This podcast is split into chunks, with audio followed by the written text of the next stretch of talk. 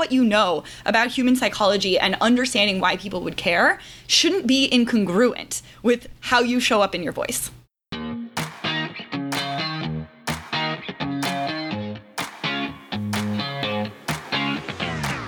We became entrepreneurs because, more than anything, we want freedom. We want to be in control of our own schedule, income, and life. But unfortunately, that isn't always the reality of being a business owner. I'm Gillian Perkins, and I'm on a mission to take back entrepreneurship for what it's supposed to be. In every episode, I'll share with you how to get the most out of every hour you work so that you can work less and earn more. Let's get to it. Hey there, everyone, and welcome back to the show. Today I am joined by Margo Aaron, who is a writer at That Seems Important and also teaches sales and marketing strategies. I am so excited to have her here today because I've been reading her newsletter and watching her show, Hillary and Margo Yell at Websites, for the last year or so, and I've just been loving everything she puts out. So I really wanted to pick her brain about how she manages to be so much herself and so authentic while still being such a persuasive copywriter. So, hey there, Margo, and welcome to the show. Thanks for having me. It's great to be here. Yeah, absolutely. Could you start out by just telling us a little bit more about yourself and the work that you do? And I hear there's a book in the works. yeah, well, I arrived here by accident. So I started my career as a psychological researcher. Sounds like you arrived on the show on accident. just were stumbling around the internet, found, found my way here. Okay, let's talk. I was like, hello let me in. No, well, really, I found myself um, in a psychological research lab where we had to reach people to help them. Uh, we were offering free treatment for depression and anxiety. And at the time, I didn't know that what I was doing was copywriting. I didn't know what I was doing with sales. And had I known then what I know now, I could have helped a lot more people. And I understood then that there was a disconnect between what people want and how they respond to information. And often um, the, it's the skills of copywriting and sales and marketing that allow you to persuade people to act in their own best interest. And so I was fascinated with this question of how do you get people to care? Um, and so that's sort of what led me, it catapulted me out of graduate school. And I was like, I got to learn more about this copywriting and marketing thing. and here we are. Yeah, that, oh man. I feel like so many people don't even realize what you were just talking about there how copywriting and these like marketing skills, they're not just about selling. Okay, they're about selling ideas, not just selling things, not just making money. Like I use my marketing skills with my kids all the time. All the time. because and with my husband. And you know, whenever there is something important that you need to share with someone. Yeah you need to use these marketing and copywriting skills, and people are using them whether they know them or not. 100%. I mean, just the act of being able to meet people where they are versus where you would like them to be, that in and of itself was such a revolutionary thought to me. Because, like, at the time, you know, as an academic, you think that sales and marketing is below you, right? It's uncouth. You know, you shouldn't have to ask people for money. That's so below us, right? And so you have this superiority complex. And then on top of it, with no respect for the discipline, you don't realize that we were trying to reach people, for example, have depression. And if you have depression, never in your life are you going to respond to someone going, Do you feel sad, low, down? I mean, it's condescending, right? It's so condescending. And that's what all that's all we were writing. And it never occurred to us that maybe our approach was offensive and maybe there was a better way in. And so like the heart of marketing and sales, good marketing and sales, effective marketing and sales is empathy it's connection. And so if you understand that piece, then persuasion just that happens naturally from just being able to care enough about someone to help them understand.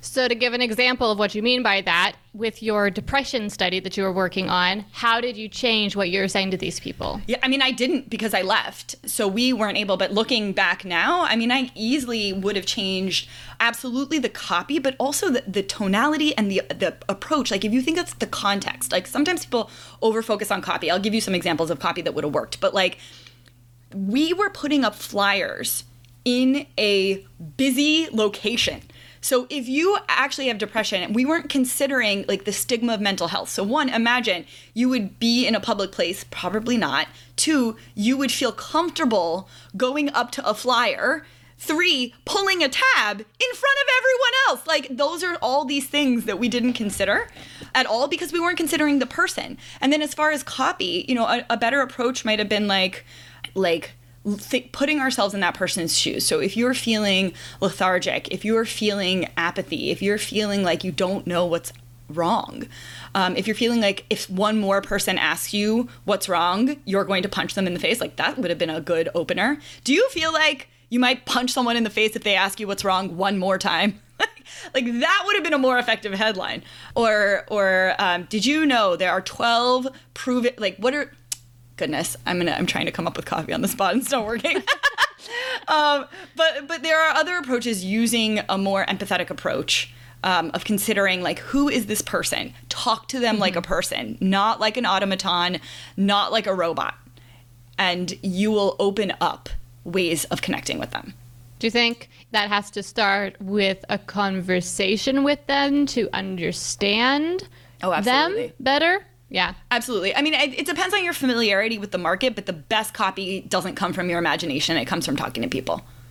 Despite what you might think if you're a writer. oh, yeah. yeah, 100%.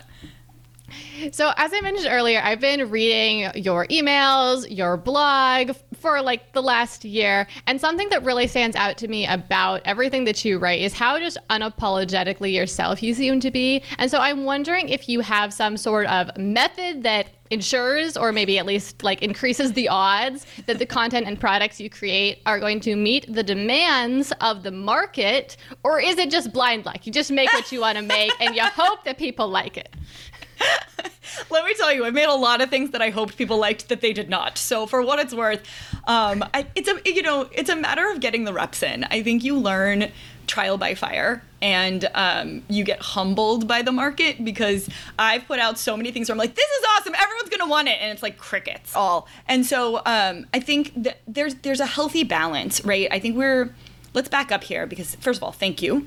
Um, it's a huge compliment. I work really hard on this, but I think that we have to to redefine what we mean by being yourself and what it means to be authentic. Because a lot of us are confused about what it means to be authentic and to use our voice.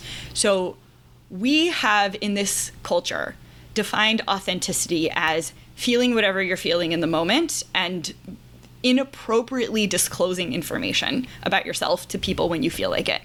And that is not the same and that gets in the way of all of us, those of us, at least who are introverts and maybe I don't know, are a little bit self-aware. And then we're thinking like, I don't want to be authentic if that means just like airing my dirty laundry essentially or like telling yeah. random facts about myself right? That doesn't feel good. Totally totally. And it's inappropriate and it's disrespectful to your audience. Like your audience is just like anyone else. They're people they're people and there have to be boundaries. So there are topics I absolutely don't talk about because they're personal or they're just not the business of my audience. Or frankly, my audience doesn't really care. Like they don't need to know every tiny detail about my life. And so when you're clear on what your boundaries are and how you want to show up, it's a lot easier to do that and find that balance between what your audience expects um, and how to show up like a human while still being true to yourself. Because um, so what I was what I was trying to say about authenticity is like we confuse vulnerability with inappropriate disclosure. And so it's not more authentic to show up on this show and be like, you know what, Gillian, I'm really not in the mood and I didn't sleep well last night and I just don't feel like talking right now. Like that's not professional, right? You show up, you turn pro, you turn it on. Like there's an element of performance that isn't inauthentic. What's inauthentic is when you're lying or purporting to be someone you're not. So what I try really hard to do and I encourage everyone else here to do is you can still be yourself. You can still be honest about how you're showing up. You can be introverted. You can be artistic. You can be really into comic books. I mean, whatever it is that are quirks about yourself, you can show that you can have that show up and not deny that part of yourself. You cannot try and be someone else, right? Those things can exist with your still having boundaries about what you talk about and how you talk about it. And so I think those things are really, really important. And as it pertains to selling, though, I think people get really uncomfortable. Like it is, you have to step into a new skin when you sell that you have to become something different than you are and that you then have to convince people to want something that they don't necessarily want. Mm-hmm. I it's fundamentally like, disagree with that. so like stepping into your used car salesman persona. Yeah. You know, like I have to stop being me and start being like the salesman person. Yeah, there should be no ex- there's there's no difference between what you're hearing right now and when I'm trying to sell you something because I am trying to sell you something right now, right? I am selling you on an idea. I'm selling you on a point of view. I am se- and like also I I should uh, argue here um, or put a what do you call it pin Asterisk? in an asterisk on my definition of selling, right? I believe Ah. marketing and selling is the art and science of getting people to care. It's not about Mm-hmm. pushing people. So so many people are like, how do I make someone buy something? And I'm like, if you're making someone buy something, you're not doing this right. And they won't do it because if you've Mm-hmm. ever had children, you can't make people do things they don't want to do. That's not possible. Yeah. it's just not The possible. key there, like want to do. You cannot make people do things they don't want to do. Correct. And so you can't make people buy stuff if they don't want the thing you're buying. And so you really have to start with this like very early pre-step of let's have a conversation about Bingo. do you want this thing? Bingo. So that's where it is. So I'm not showing up a- out of left field being like, by the way, here's a widget that has nothing to do with what we've been talking about for the next last year. Instead, I've been listening to my audience. I talk to them about the same themes over and over and over again. They know what they're getting into. So when I do actually sell something, it's on brand, right? It's consistent with what they want. And I line up my wants with their wants, right? So I want them to, for example, I just did a, a audio course on Scribd, a marketing masterclass, right? And when I wanted people to buy it, which was my intent, I didn't make a secret of it. I wasn't pretending it was something that it wasn't, right? I'm like, I want you to buy this. Here's why I think you would enjoy it. Here's what you'll get out of it. And here's why I think it's important. Also, here's an easy way to click on it. Here's an easy way to get it. So, like, using what you know about human psychology and understanding why people would care shouldn't be incongruent with how you show up in your voice. So how do you make those decisions about since you're since you're caring about things that you actually care about, right? And you're talking about things you actually care about, do you just decide to write and talk and sell things that you actually care about? And again, going back to that first question of like and then hope that there's an interest? Or is there some sort of market research process or some sort or you're running what's your process for deciding? Yeah. Um, so I don't have a formal market research process, but I am in constant conversation with my people. I take more of a. am a student of David Ogilvy, so like he and the guys at P&G, like they're always just talk. I'm just constantly talking to my audience, and so I know them really well. I know what is bothering them. I know what keeps them up at night. I, I know what kind of media they interact with. So I've I've done it. I haven't done it formally in the creation of a product, but in when I am choosing to move forward with something, it is based on what I know they want. Now, this is important, not what they need, right? Because what they need is different, and what they think they need is different. Um, And so, being really, really clear that I might have created something they need, but the way I market it to them is in what they want. And so, it's understanding that disconnection or that connection that um, makes it more congruent. So let me just first say, like, this makes so much sense. Having read what you write and then having this question in my mind of, like, so where did the decision making happen? Now I understand that this is this conversation. It is this, like, give and this take. And so you writing is you having your part of the conversation with your Yeah. audience, and then you're doing the listening, and that is how this decision is being made. Totally. I like to think of it as do you guys watch stand up ever? You know I don't comed- watch anything. So comedians do this thing where they like they test jokes. They don't know what's going to be funny. They don't just get up there and become funny. And so they they test a joke on different audiences and they go, "Oh, that's interesting. They liked that one. That one didn't land." And they're really objective about it. It's not a, a reflection on them. That's how I feel about my email list. I put I put information out and I go, "Oh, okay, they really like the stuff on Hustle Guild." And then I see something and I'm like, "Oh, they like copy." And then I'll do something on philosophy and I'm like, mm, "They don't like that one." Or I'll, I'll do something on on patriarchy and I'm like, "That didn't land." And um and so so you know, you're just you're out there testing different things, and it's also interesting to note patterns. Like I make mental notes of, okay, this got really high reception but no clicks, or this got lots of clicks but no one emailed me. You know, what's that about? And I just use the data to draw conclusions about what I should create. But I should also state I do a lot of things that don't work. I mean, like I will build things. I'm like they'll like this, and I get there and I'm like they didn't like that.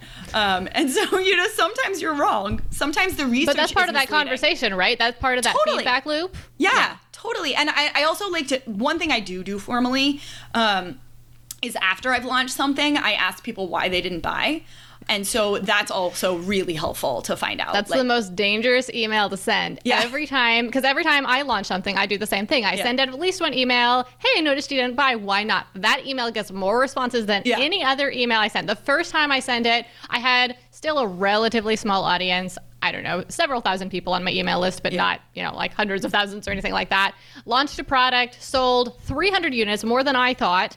Then sent this email, why didn't you buy? Got 400 email responses. Normally I get like three, you know, 400 email responses. I was in my inbox for 40 hours that week just trying to answer all these people who had told me why they didn't buy the thing. what did you discover? Well, they all told me that they didn't have the money for my $29 product. So, Fascinating. so yeah, but of course it wasn't about the money. It was about like, do they think that the thing is going to give them the result that they want? Is it worth the money to them? Do they think it's worth the money to them? And so, like, I obviously just realized I needed to work on the way I was explaining what I was selling, right? So Because if I'd been did offering not them a? Ferrari for twenty nine dollars, they would have had the money. Did they not understand the benefit? Was that your takeaway? My product was too broad it was it didn't have as like focused enough of uh this is what you will learn this is how it will Yeah. impact you Yeah. Cool. Oh, I love it. I love was- learning was- stuff like yeah. that.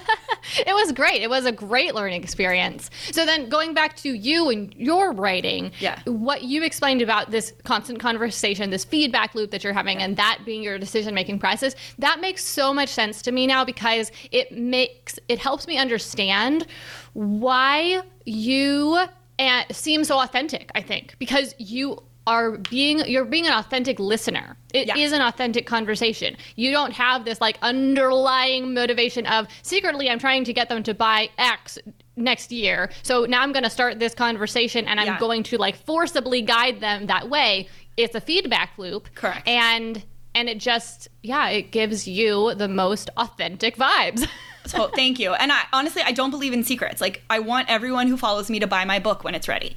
Like I am not going to be like I we we have a relationship and and the crazy thing is they want to read it, right? So the the mm-hmm. thing is the the tran we get what's the word? Transactional gets a really bad rap when people are like it's a transaction. It's really bad. And I'm like it's a transactional relationship i say that and then i'm like it has a negative connotation but it's what It i does. mean Context matters. Context matters because Mm-hmm. you can say transactional to mean something like two dimensional, but it's also a transaction where like we both benefit. Like I want you to buy my book. a I win-win want transaction totally, and I want to hear your ideas. I want to know like what's going on with you, and I want to write this for you. I also the other piece about authenticity that I don't think people are really or like on having a voice that I think we need to talk more about is. I also do a lot of things wrong and don't care because I've learned the rules. And so I look at it and I go, okay, I know how to copyright this. I know how to clickbait this. I know how to make this into content that is evergreen. I also don't care and I want to tell the story about this thing. And I'm going to see how it lands. And I'm going to talk to my audience like they're human beings. And sometimes I'm going to do I'm going to do something really long. Sometimes I'm going to do really short. Like I I put myself and my desires into it a little bit more than I think is allowed um, because you have to have a little bit of fun. If you don't, like, this is the marketing juju piece that comes out in writing. If you are not enjoying what you're doing, like, people can tell when they're being duped. Your audience is not dumb, right? Like, they they might be fooled once or twice, but by the third time, they're like, this person is coming off as like too perfect, too inauthentic, too like poised and polished. And like some of it is going to be polished. Like i don't want people to see me just out of the shower.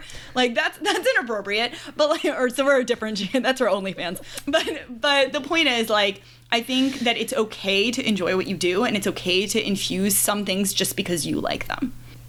So good so good. So it kind of leads me into my next question which is do you filter yourself? And if so Yes. by what criteria? Yes, I filter a lot. I filter a lot because I have been writing or publishing in public for the better part of a decade. And so I have definitely fallen for every like, I need to write about this. I'm a bleeding heart and I'm going to make a difference. And then I've watched the trolls come in. Or I've watched how my well intended piece was misunderstood, right? Or how it didn't actually have the impact it needed to have. And so I'm really really tailored about what I will share and what I won't share and how I share it. So if I there's certain let me say it differently. There's certain hills I will die on. Absolutely. I am not afraid of a tough conversation, but there's certain ones where I'm like, this isn't worth it. and I think everyone has their own lines for what that is. And I know where I can make inroads. And so I will avoid certain topics directly because I mm-hmm. know that I would rather have those conversations one on one. And when you poke the beast, they go a little crazy. And you also, I, I avoid certain types of language. Like, I avoid shaming. Like, sometimes I get really snarky and angry and I'll start shaming in my pieces. And so I'll go back and edit and I'll just take out all the shame. Um, Or I'll get really preachy. My, uh, and so like I take out the preachiness and I'm like, Margo, what are you trying to say? Frickin' say it directly. Like like use your copy skills. Or like when I'm hedging and I'm like dancing around the thing I want to say, like I filter that a lot where I'm like, Margo, one line can explain this. Say what you mean in one mm-hmm. line. So there's a lot of interrogating my pieces before I publish them to make sure that if I am going to be misunderstood, it's not on me. Like that's your, that's you, bro. Um, and that like I'm clear about what I'm doing with the piece and what I want it to do. Like, is this a piece that I want to um, sell? Is this a piece that I want to be shared? Is this a piece that I want it to be responded to? Is this a piece that I just need validation for my ego this week because I'm feeling low? Like, be honest about what you're doing. There's no shame in knowing what you're doing, but like I think the piece that feels inauthentic is when people are like, no, I'm all about my listeners. It's all about them. It doesn't matter. And it's like, girl, you want validation. Like, this is a validation seeking email. Like, own it. You want validation. Go get those likes. But like, you wearing a bikini talking about lemons is not because you just are about female empowerment. You know, like, there's just, there's more going on. Two things there that you said that are like rules that I real rules I don't know systems that I Yeah. use when I do my writing that I find really helpful as well is one like s- asking yourself what am I really trying to say here Yeah. I do that constantly when I'm over explaining things saying things three times in a row to like get on at Yeah. some nuance well what am I really trying to say here that question is so helpful. Um, and then the other thing is like you're talking about, you know, do I is this a hill I'm going to die on? I think like there's probably a little distinction there that needs to be made between like there are hills I will die on, but topics I will not touch. yes, yes. You know, right? yeah, yeah. In fact, I would say that's a, a big category. Yeah. Controversial opinions I have that I do not talk about because I don't want to argue about that on the internet. Thank you very much, right? Uh, totally, Um, totally. Or like so where? when like I don't want to do it on Twitter, but maybe I'll have a conversation with you on email because we're adults. yes, and we can say more words, and it needs more words, right? And no good. Co- nobody's minds are being changed on Twitter, y'all. Let's just be clear. here. Oh. Go Oh. Yeah. on. Sorry. Or like those arguments in the Facebook groups. Nobody's minds are being changed, really. step out, Really. get out. It's like the opposite of preaching to the choir. Yeah. When you're just arguing with people who disagree with you, you're not going to get anywhere. You have to start. It's like when we're trying to sell something, right? And they don't want it, and we have to start earlier on and, and convince them to want it before we try to sell the thing. Yep. Well, before Yep. you try to sell that idea, you have to start so many layers deeper and Yeah. get at that underlying belief that is causing them to have this this you know uh, this opinion that is different than yours if you, Yeah. if it's an opinion you care about that you think other people you know would be beneficial to the world Yep. if more people understood right Yep, thousand percent. The episode you're currently listening to was originally offered as a live stream inside Startup Society, our training program for digital entrepreneurs. Each week in the program, Gillian teaches a live workshop for startup members, including a teaching segment, like what you're listening to right now, a tutorial segment that demonstrates how to take action on the lesson, and an open Q&A period where Gillian and guest experts work directly with each member. Members also get access to Startup Society's library of business training courses, monthly co working sessions, and other events, and our private community forum. If you're looking for affordable business training, mentorship, and accountability, then visit startupsociety.com forward slash podcast to learn more about the program and apply to join. Now here's Gillian with the rest of today's episode.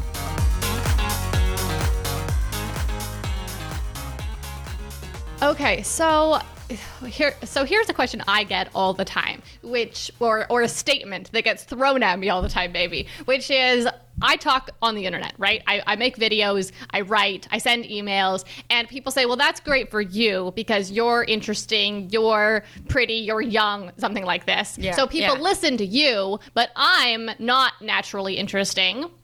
I am, and or I'm not attractive. Yeah. This, that, the other thing, right? Yeah. Um, do you think that everyone has the the luxury of being naturally interesting if they are just themselves, if they talk about what they want to talk, or is that a luxury that some people have and other people don't?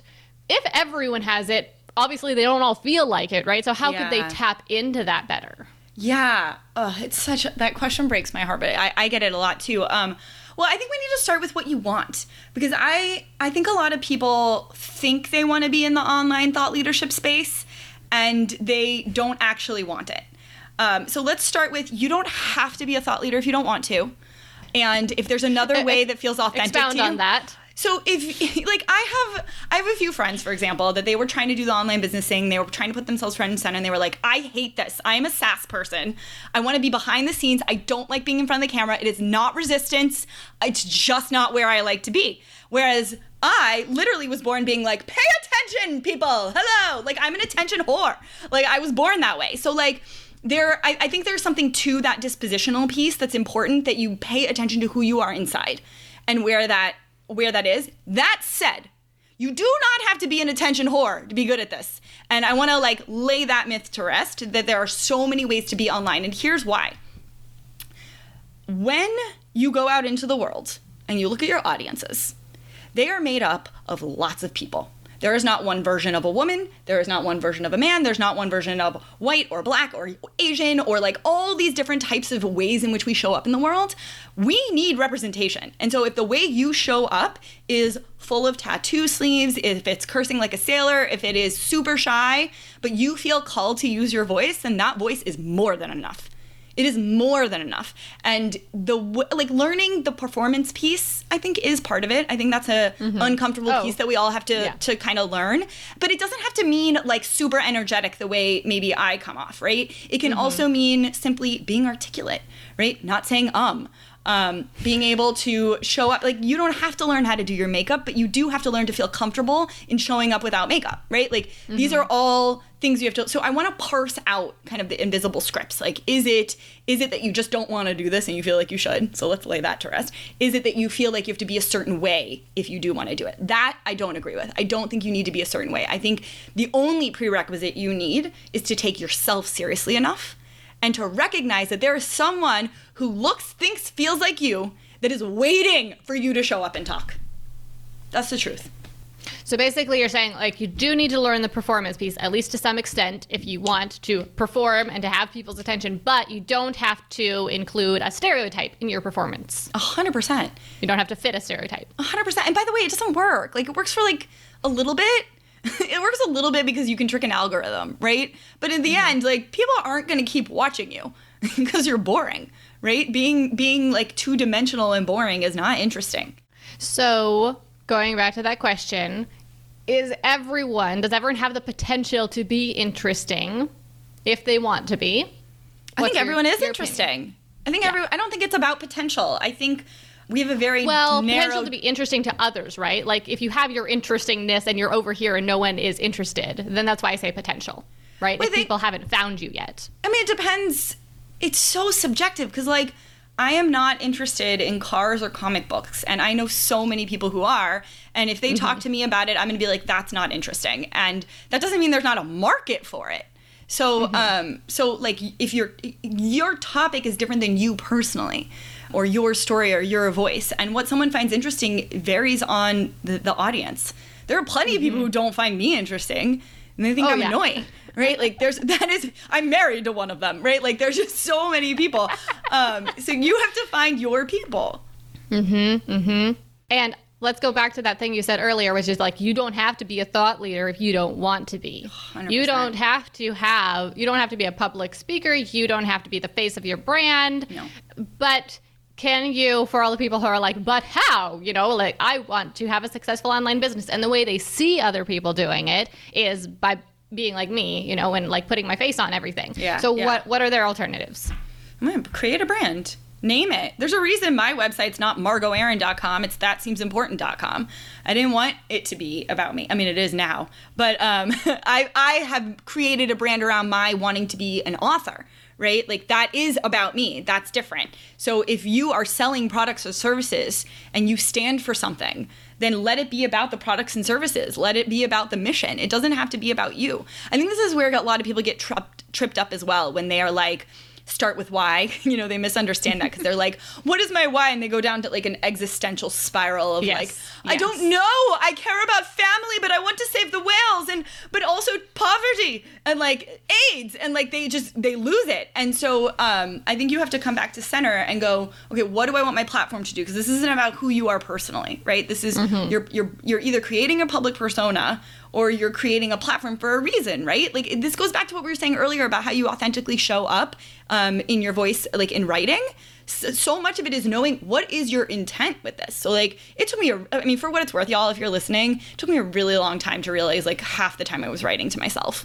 And like I and, and like I felt like such a failed marketer because marketers are all about like it's for the people, it's not about you. It's for the people. And I was like, actually, I think my writing is to me and and like the people who want to follow can follow. And and everyone has a different approach. Some people want to do that in like a diary format. Some people want to do it in a thought leadership format. Like there are different ways but you have to be honest about what you're doing why you're showing up in this way. So if you don't want to be a thought leader but you still want a business oh my god look outside of online business. There are so many examples. You don't know the the person who is the founder of uh, uh, pandora or the founder of rei or the founder of well we do kind of know the founders of google but that's not because of they, want to be found.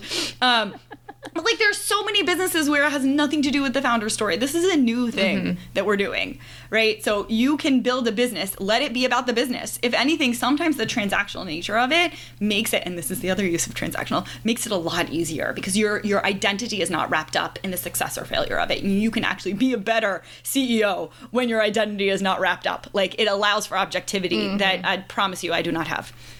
Yes, yes, you can get like so like psych yourself out with you know your identity being tied to your brand. It's a constant struggle, one that I would hard. prefer to avoid, but but really can't hard. because because yes, I write and it's for me and it's for other people too, and so it's just like this is just the the way I'm made, the way I do things. it's the way I can do things. So, so let's let's think thinking about you know everything you've just shared. Someone who's just starting out, they do want to maybe be something of a thought leader or have a personal brand or at least be personally involved with their brand, like be known. yeah But they're just starting out, so they haven't had this conversation yet. And this is a question I get all the time. Like, how do I have this conversation with people? How do I listen to my audience when, there's no don't have one? audience yet? Yeah, Where do I start? yeah, yeah. So it, then they feel like they're caught between two bad options. Either they can look at what other people are doing that is working. And they can just copy, copy, copy and be like, look, they posted that on Instagram and it got 27,000 likes. I'll post something similar, right? Yeah. Or like that video did really well in their YouTube channel. I'll make the same video. Or they can just sh- make if whatever they want to make, but they're completely shooting in the dark. Most of their things are failing because nobody's listening to them yet anyway. So there's not, you know, there's not that like catalyst that they need Yeah. to, you know, be able to send something to an email list and see how it lands. Um, so they just have no idea what will resonate and they don't know how to start getting that traction. What's your best advice for someone when they they don't have that audience to listen to? Yes, keep going. keep going. So we just did an episode actually on is it you or is it the market? And how do you know? And the truth is like in the beginning, you don't. Like you honestly don't, you're guessing. So like I think anyone who tries to give you a system is trying to sell you something that doesn't work because in the beginning, like you are shooting blanks in the dark and you just keep putting it out there until you start seeing something that bites. And even then, it might be misleading. Like, I know that I had certain pieces that went well, and then I was like, I don't like this audience. like, this is not my people. Same. Um, Same. And and it was really misleading because I was like, this is getting really positive reception in the market, but like, I don't want to write about this stuff. This is bad. And so, so like. Allow yourself to be in the driver's seat, right? Like you're allowed to uh, have the right of refusal.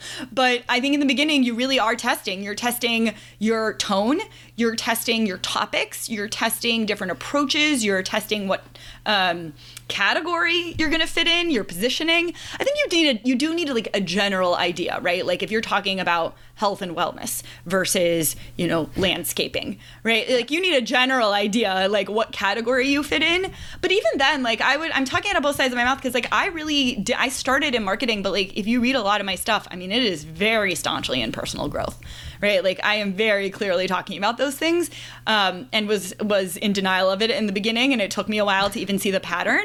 Um, but uh, there I, I think i think it's in austin kleon's book uh, Steal Like an Artist. I can't remember if it's that one or the second book, but he said one of the gifts is anonymity in the beginning. Oh, I completely agree. I tell everyone this, like I teach people how to grow on YouTube, for example, and I tell your greatest gift at the beginning is anonymity so because you're gonna like your first videos are not going to be good, and so many people are so worried about that. You Yeah. know, like what if I'm awkward on camera? What if I say the wrong thing? You know, my videos aren't very good. Nobody's gonna watch them, and Yeah. it's great. Yeah, it is, and I'll tell everyone listening, like honestly, having a small audience, I think, is so much worse because it feels like all eyes are on you. Like once you get into the bigger numbers, which I still don't have a giant audience, but at least I feel I feel like a good kind of anonymous because I'm like, oh, it's a crowd now. it's a crowd. When it was like. You know, the- your first hundred people, you're just like, they're all watching. They all know me. You know their names. You've seen them a lot on online, and it feels like they're all watching you. Um, there's some there was something kind of freeing getting to to bigger numbers because then it's like, okay, all right, now this Oh, is that's like interesting. I didn't actually. I really didn't have that experience very much when when I had hundred followers. Yeah. uh, they were the most uninteractive. Is that a oh, word? Oh, so they did not interact with me. I had no idea who they were. Like I saw their names on my email list. I was sending them emails, crickets, complete crickets, like no response whatsoever. Probably because I was like very much failing. They didn't care what I was talking about. But Yeah. yeah, it, it took getting to a couple thousand followers on any given platform before I started getting responses and getting that feedback. Yeah. Oh, So I felt completely anonymous. I Yeah. love that. This is so interesting. That's so interesting. I wonder too if I I made the mistake. Don't do this, y'all. I had lots of friends and family on my list, and that'll fuck you up. Like you, they are not your none. market. I didn't tell anyone what I was doing. brilliant, brilliant. Listen to Gillian. Julian. It was a different problem though because I was much more likely to give up kind of for the opposite reason of it just seemed like nothing was landing. No one Yeah. cared about what I was saying. Like I had hundreds of people on my email list and none of them cared at all. yeah. You know? Just Yeah. because like it does it's only a small percentage of people respond to what you put out there. Yeah. You know, the conversion rate is low typically. And so, it, yeah, it just took me getting to a couple thousand before that like percentage meant that it was actually a significant number of people. Yeah. So uh, let's shift gears for a minute. And could you tell us a little bit about your book? Sure. so, um, right now, I have been writing about how we have misplaced values. There seems to be a disconnect between what we purport to care about and how we behave.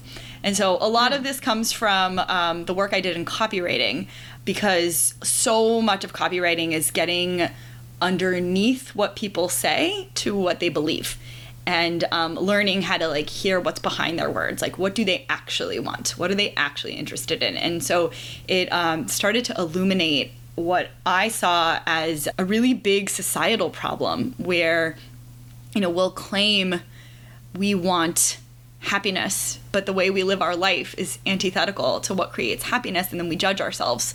And so i'm i'm trying to spotlight a little lot of my copy lessons um, into this systemic problem because it's all in general what you what the conclusion you get to is that there is a epidemic of people who don't feel good enough. And this is what I saw at the core of my work in marketing and part of why I ended up in personal growth is that I kept getting I ran a marketing consultancy and I kept getting phone calls from people being like, "Hey, I have a marketing problem." And I'd be like, "Great." And we'd sit down, we'd talk and I'm like, "This isn't a marketing problem. This is a self-doubt problem." And the more calls I kept getting, the more I realized that like tactics are googleable. Like all of the problems a lot of people had in their marketing, like they didn't need me to fix what they needed was therapy or what they needed was someone to talk them through why they were okay um, and why like you can be yourself in public or you do, a lot of the stuff we've been talking about here. And so i became fascinated with this question of like why is there this disconnect that we feel like we need to be something we're not? And and that we're walking around into lives of quiet desperation in the best time in human history. And so that's what the book is exploring That sounds very interesting. And I can really relate to what you were saying there about like running a marketing agency and people saying they have a marketing problem and you're like, you need therapy. I ran a, a music studio for about 10 years and like oh taught piano lessons. And I was teaching piano lessons, but really what was happening was some low key therapy and they needed more of it, right? From someone who actually knew what they were doing. and and now like then teaching people marketing and teaching people entrepreneurship and people come to me to ask, you know, how do I start a business? Yeah. And then we get into, you know, what business do you want to start? What's stopping you from starting it? You don't need lessons on business. You need therapy. And I don't say that to be above that at all. I do too, right? Oh, I, I'm a big ev- fan every of therapy. struggle. I say Yeah, it in, every I mean, struggle the I run into. big, most positive way. I mean it in the Yeah. sense of like getting to know yourself and and Mm-hmm. what and like uncovering what this is really about. Because a lot of times I'd be like, I don't. I don't think what you need is fans. I think you don't love yourself. And like you're looking for something that you're not going to find here. And so that that to me was deeply troubling because you can't start a business or let alone a life off of that. Like that is so it was so heartbreaking to me to watch really good, smart, talented, creative people find themselves in this mental pickle of of emotional distress that felt like it was manufactured by society that should know better. And so that is a lot of what I focus my work on now. Well, I cannot wait to see that book, read that book when it comes out. I'm sure. Do you have a date when it will be out? Oh God, no. Hard question. Two years ago? I don't know when I have time. Yeah. Um, hopefully we'll have a draft by the end of the year, so we'll see. Great. Well, we'll be looking forward to that. So, Margo, thank you so much for everything you've shared with us today. This has been awesome. Really enjoyed our conversation. One of the one of the things that brought me or uh, that attracted me to you, let's put it that way, um, and cu- kept me reading your writing was something that I also noticed with Seth Godin's writing, and that was this like well more this question of like why is this so interesting to me why is it so attractive to me Yeah. without like there isn't any big persuasive pitch here there's not some big like you have a problem i'm going to solve your problem for you so follow me or buy my thing right it was so subtle and yet so attractive and I, that was really what I wanted to talk to you about today. And you answered that question so well. And it sounds like, you know, the biggest thing is really continually creating, right? Continually writing so that you can start the feedback loop and then Yeah. listening really well to the Yeah. feedback that you get from it. And and I think that that's something that we can all learn from. Right. And we can all work on doing that more because so often either we don't create because we think, well, no one's going to pay attention. I don't have an audience Yeah. or people won't like this. So we just stop ourselves from creating in the first place. Right. Or we create and we are, we have the creative idea and we have, we know where it's going Yeah. too soon. Yeah. And so we're trying to sell something, so we start making stuff now. Maybe people pay attention, maybe they don't, but we're charging forward regardless of that feedback. We're not listening. Totally, totally. And I would just add to that, that, like, don't you can't force anything. You know, like if you if you come from a posture of respect of like there's a human being who's reading my copy, right? It's not an audience, it's not a market, it's a person, and I don't need to convince you of anything. Right? Like there's nothing that I need to do to make you like me because that's not going to work. All I can do is tell you what I stand for. And if you're on board, you'll come with me. Um, and like coming from that vantage, it gets a lot easier and it takes the stakes down, I think. Because it's, it's a lot of pressure when you're like, I must make this convert right now. And like, let's say, like, we're going to do that on a sales page, but a sales page is different than a website and it's different than your connection pieces. And I'll, and I'll add to that, I think the more we can think about the long game instead of the short one, the better. So if you are in this for the long game, if you know you're going to be writing weekly for the next five years, then you have plenty of time. Like you will You get have plenty there. of time. It's it's true. and you know, earlier I mentioned like marketing, copywriting tactics used on my children or my husband. They're people too, right? And so I think this should be said about my husband and my children, but it really goes for everyone. Yeah. It's not about trying to convince them that you're right. It is about starting the conversation and clearly stating and clearly explaining your point of view and then listening to their point of view Yes. and and working together to figure out the truth. Yes, that's exactly right. That's exactly and right. and again, it goes for my husband, goes for my kids, but goes for anyone else who you're talking to. You're you're a non your audience online who you don't know that well. You know, starting that conversation. Copywriting uh, improves everything across the board. Sorry, go ahead. Absolutely, it's like a life skill. I think. yeah. Thanks for listening to this episode of Work Less, Earn More. Before we wrap this up, listen into this question a Startup Society member asked during the live stream. Before we wrap this up, we do have a question from a Startup Society member that I wanted to get to. Yes. So this question comes in from Lydia Huang, and she wrote and said, Since my native language is not English, I'm planning to hire a copywriter to help me craft my story, product description, and sales page on the website. I was wondering if it's okay to hire a copywriter before having a website. And do you have any tips on hiring the right copywriter to attract the right target audience?